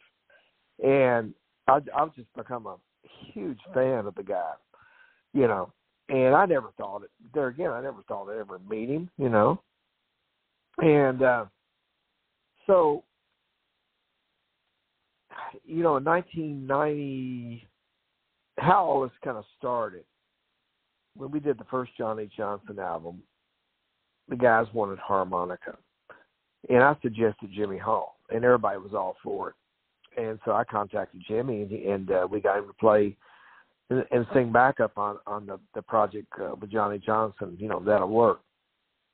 And uh, of course, we became fast friends, and then that kind of led into the the Jeremiahs. And then me and Jimmy also done another thing I, I played on called uh, "Build Your Own Fire." Uh, it's a tribute to uh, it's a Muscle Shoals tribute to Eddie Hinton, and uh, you could check that out too. It's it's nothing really like the Jeremiahs, but it's similar maybe in a way. Okay. Zoe Hope Records. Pretty cool. I'll, I will look for that. And Yeah, yeah, build your own build your own fire, Jimmy Hall.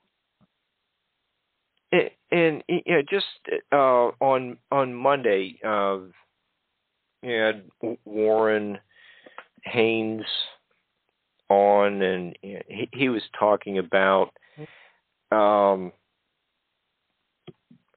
you know, he, when he's growing up, you know, he, he's listening to the Allmans versions of uh, Mm-hmm.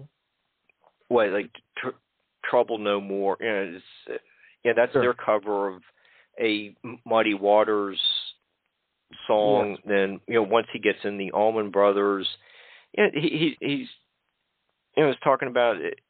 You know, what- what's the original version? Of, uh, you know, this song I'm pl- I, I'm covering, and eh, you know, so he's going uh, tracing the song uh, back uh, Mm-hmm. to what uh, four fifties or so. Um, Mm-hmm. you know, what a couple weeks prior to that, when you had uh, Sue Foley on, Mm-hmm. Mm-hmm.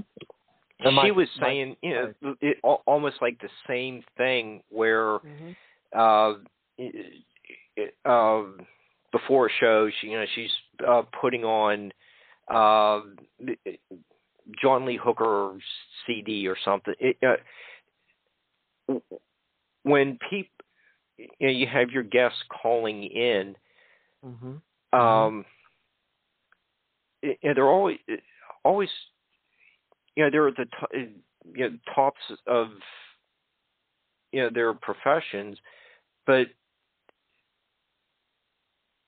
s- a lot of what they say is that they really never stop Yeah. listening and learning to the original uh, Exactly. blues guys. Yeah, Yeah, I think. Yeah, I- I- you know, you never want to. Yeah, you always. As a matter of fact, I learned something from Warren the other night. I mean, I learned something all from a lot of different people, but uh, even from Sue. And I, that's why I like doing these things, is because you always gonna pick up something, you know, that, that you didn't know. But he brought up a the song uh, "Brother Bill," the last clean shirt, which I remember by Cactus. And the, the sad thing is when Cactus did it, they didn't credit the writer. They they they said they wrote it. That's the reason I never could. I, that's the reason I never knew it was an old blues standard. You know, I'm sure they finally got sued sued over it. I, I would think, but you know the, the the beauty of growing up in the era of the the late '60s and early '70s when acts like the Allman Brothers, Cream, Hendrix, and different people were doing these covers. You'd look on these albums and you go, "Well, who's McKinley Morganfield?" Well, that's Muddy Waters Mhm. or Chester Burnett. That's Howlin' Wolf. And then you know, and then when we heard Allman Brothers do um, Stormy Monday Blues, you know, we you know we, we went back and discovered T-Bone Walker doing it, and um, oh gosh, it just goes on and on, man. So many great, you know, even a band like Cactus did Parchman Farm, which was a song by Mose Allison, who's not a, a an old blues artist, but he um, was kind of a jazz jazz Pianist. artist, I guess. Pianist, yeah, Mhm. there you go. And you know they did a great version of it, but uh, these bands would do really great things with these songs.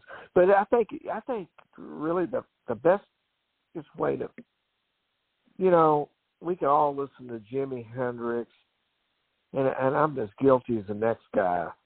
You know, listen to Jimi Hendrix, Eric Clapton, Peter Green, uh, you know, and and we love them. But I think by going back to the original artist and doing your own interpretation is probably a faster way of finding your own true voice. You know, um, because those songs are just songs stand on their own.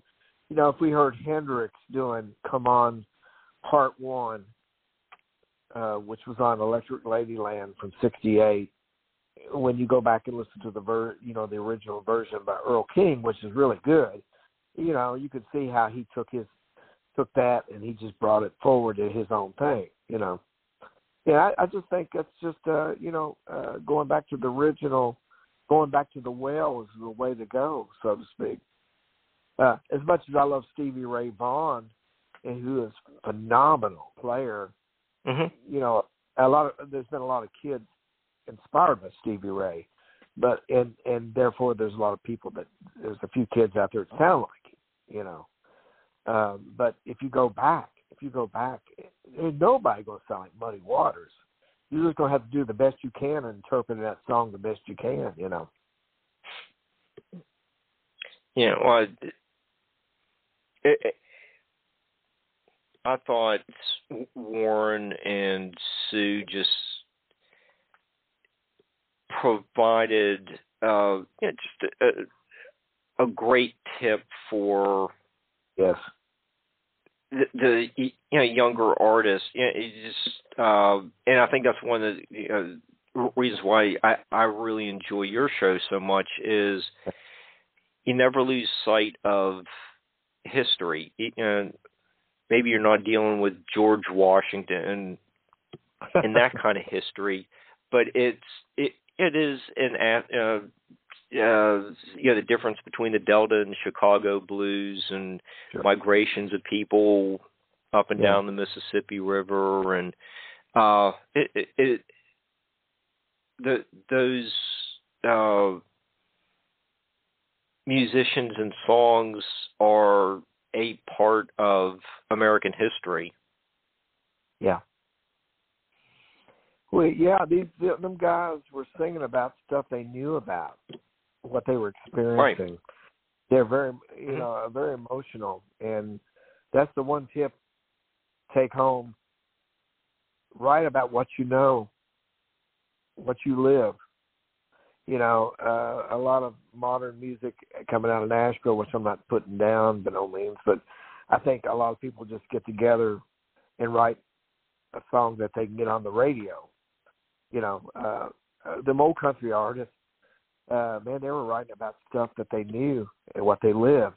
And I think the blues, I, I think that's where the genres commingle and they get together. They're they're they're really not that far apart, you know, because they're they're three or four chords in the truth. You know, it's it's just what those people knew. Mhm. You know, could Muddy Waters hang out with Ernest Tubb? I think they could. I think they could hang out together just fine because they were they were real people. You know, uh, I'd say Ernest Tubb. I think even me and Warren talked about this other night. Didn't he say that? He said that Ernest Tubb. He was listening to Ernest Tubb recently. He said it sounded like he was just playing blues. I think is what he said. You know. Uh, uh, yeah, yeah. There was, so, so, you know, Warren said something like that. You know, gave, gave that little anecdote. Yeah. Mhm. Mhm. And I love Ernest Tubb, man. I love Ernest Tubb and the Texas Troubadour. As a matter of fact, we went to you know when uh, I messaged you today, we were on our way to Cracker Barrel at Cave City, and we were listening to a a live recording of Ernest Tubb and the band from 1965, and uh, yeah, the driving nails in my coffin is an old song by Ernest Tubb, which I absolutely love. My wife, she knew every word.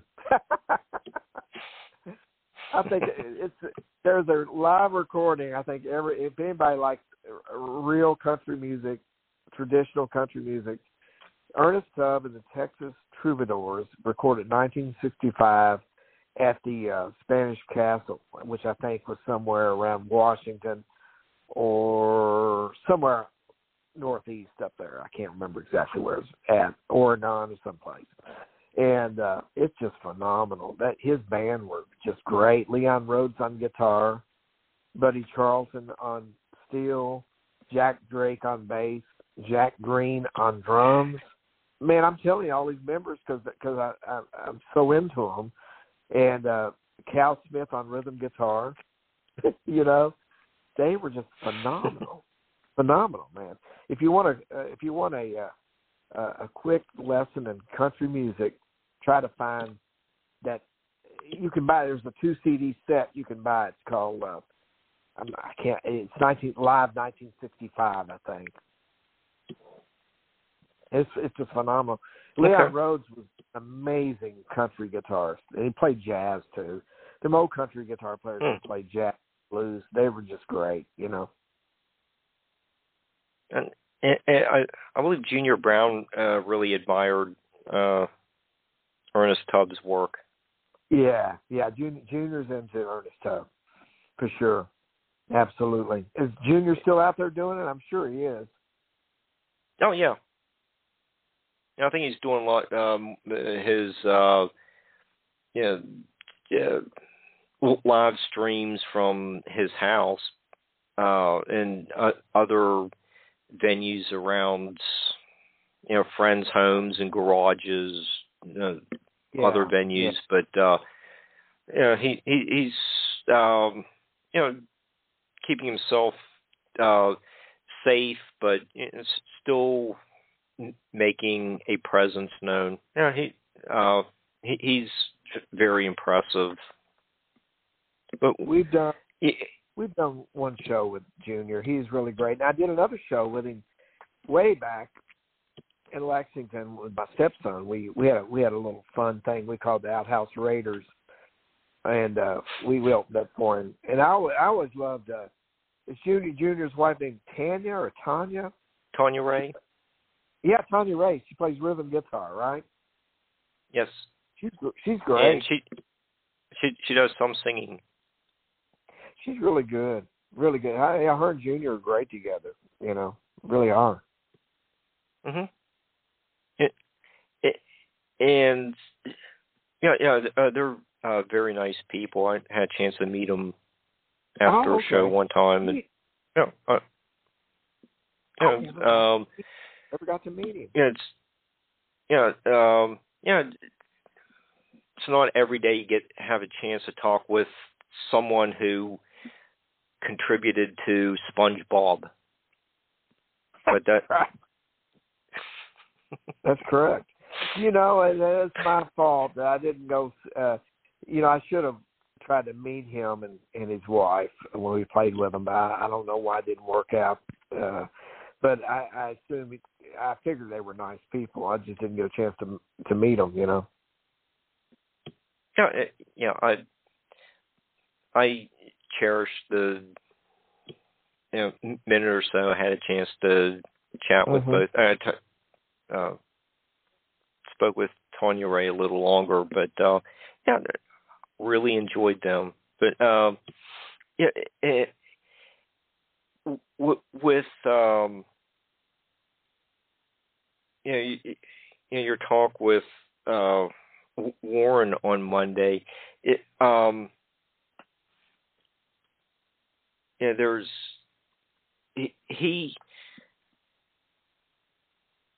yeah, kind of got his what first break with uh, you know, Dickey's uh, pattern disruptive CD. Then Well, uh, Warren and Matt went would or, or uh, Warren would go on to join the Allmans like Mhm. the next year, and then uh, that.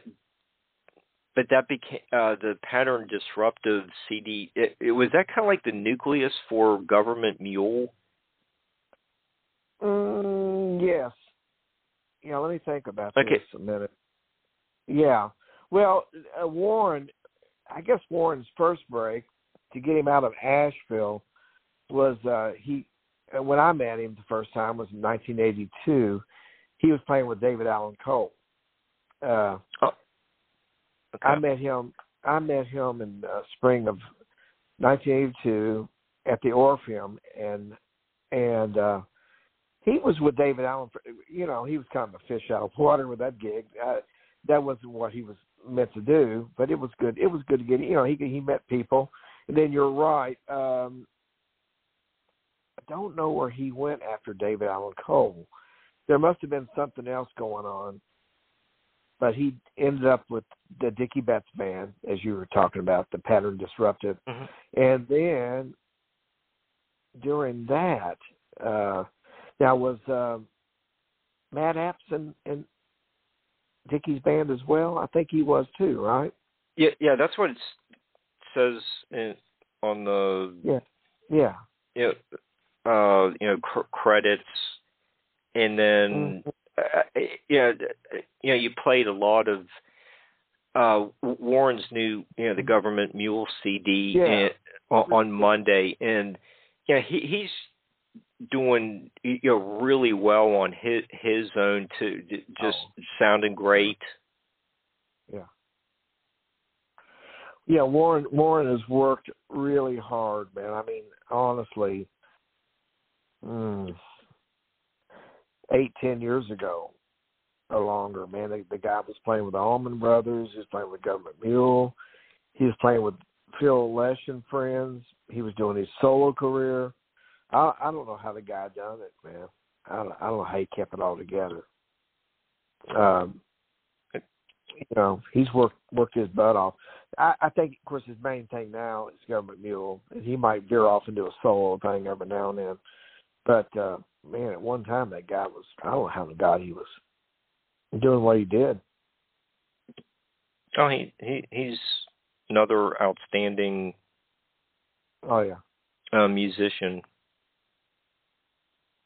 But phenomenal. It, it, yeah, and you know, Greg, we have about, uh, I think know, kind of the short show kind of be, uh, became, you know, close to maxing out the time.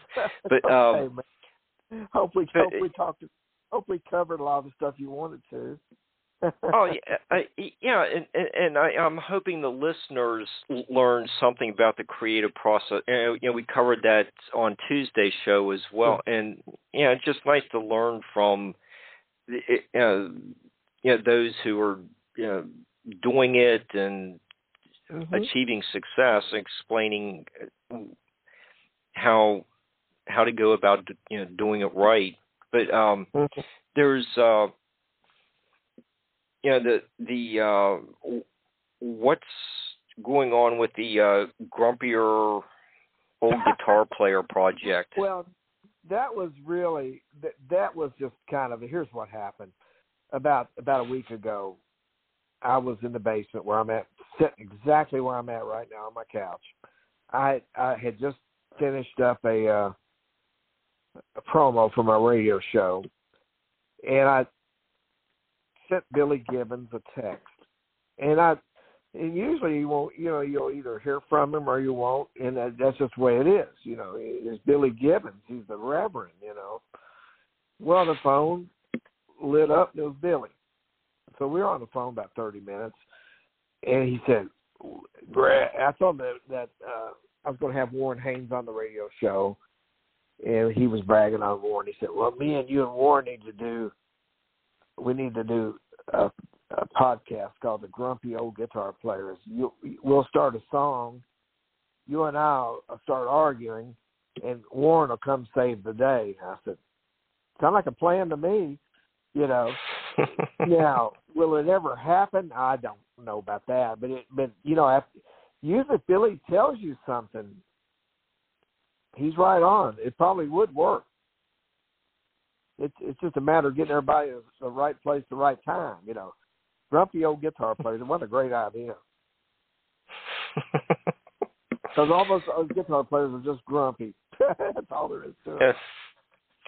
Well, uh, uh, well, when you get the CD done, uh, let me know. I'll, you know, we'll, we'll get, give it a plug. I, I'm, I'm sure that would be a fantastic show. And, I it- think he was talking. I think he was talking about a, a podcast where we're just sitting around, like a video where we're sitting around playing songs. And I, who knows? You never know about Billy. I may not hear from Billy.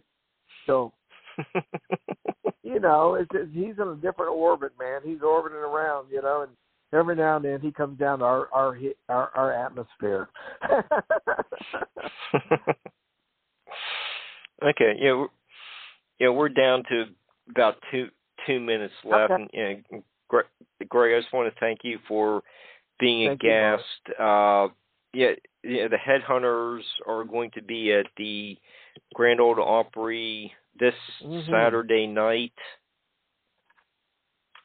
Uh, right. The new CD, yeah, the new CD is that's a fact, Jack. Uh, you uh, uh, see what else they're you know, the band is doing by going to uh, you know KentuckyHeadhunters.net. Uh, did I miss anything, Greg? uh, that's pretty much it for right now. I'm trying to think if there's anything. I do a I do a guitar podcast uh, for uh, the live stream for um, uh, together.co. T. Let me make sure I tell you this right. It's like two T H. Nah, I have. I'll send it to you. It's together.co. Not com. It's not com because you go to com, it, it comes up something really weird. You don't want that. You know, I wish I Okay. I should have I should have had that written down for you. Let's see, two. Let's see, two T G T R. I think dot co. I think that's what it is. Okay. Uh, yeah, it's it's it's fun. I do that twice a month. But uh, other than that, radio show, then we're all just trying to, you know, we, we want to get back into the the regular touring thing and just hanging in there. Sounds good. Okay, well, we're almost out of time, so I, I just want to thank you. Greg, and we'll get Okay. the archive to you tomorrow. Take take care, everyone. Th- thank you so much, and Yeah. see, see you next week.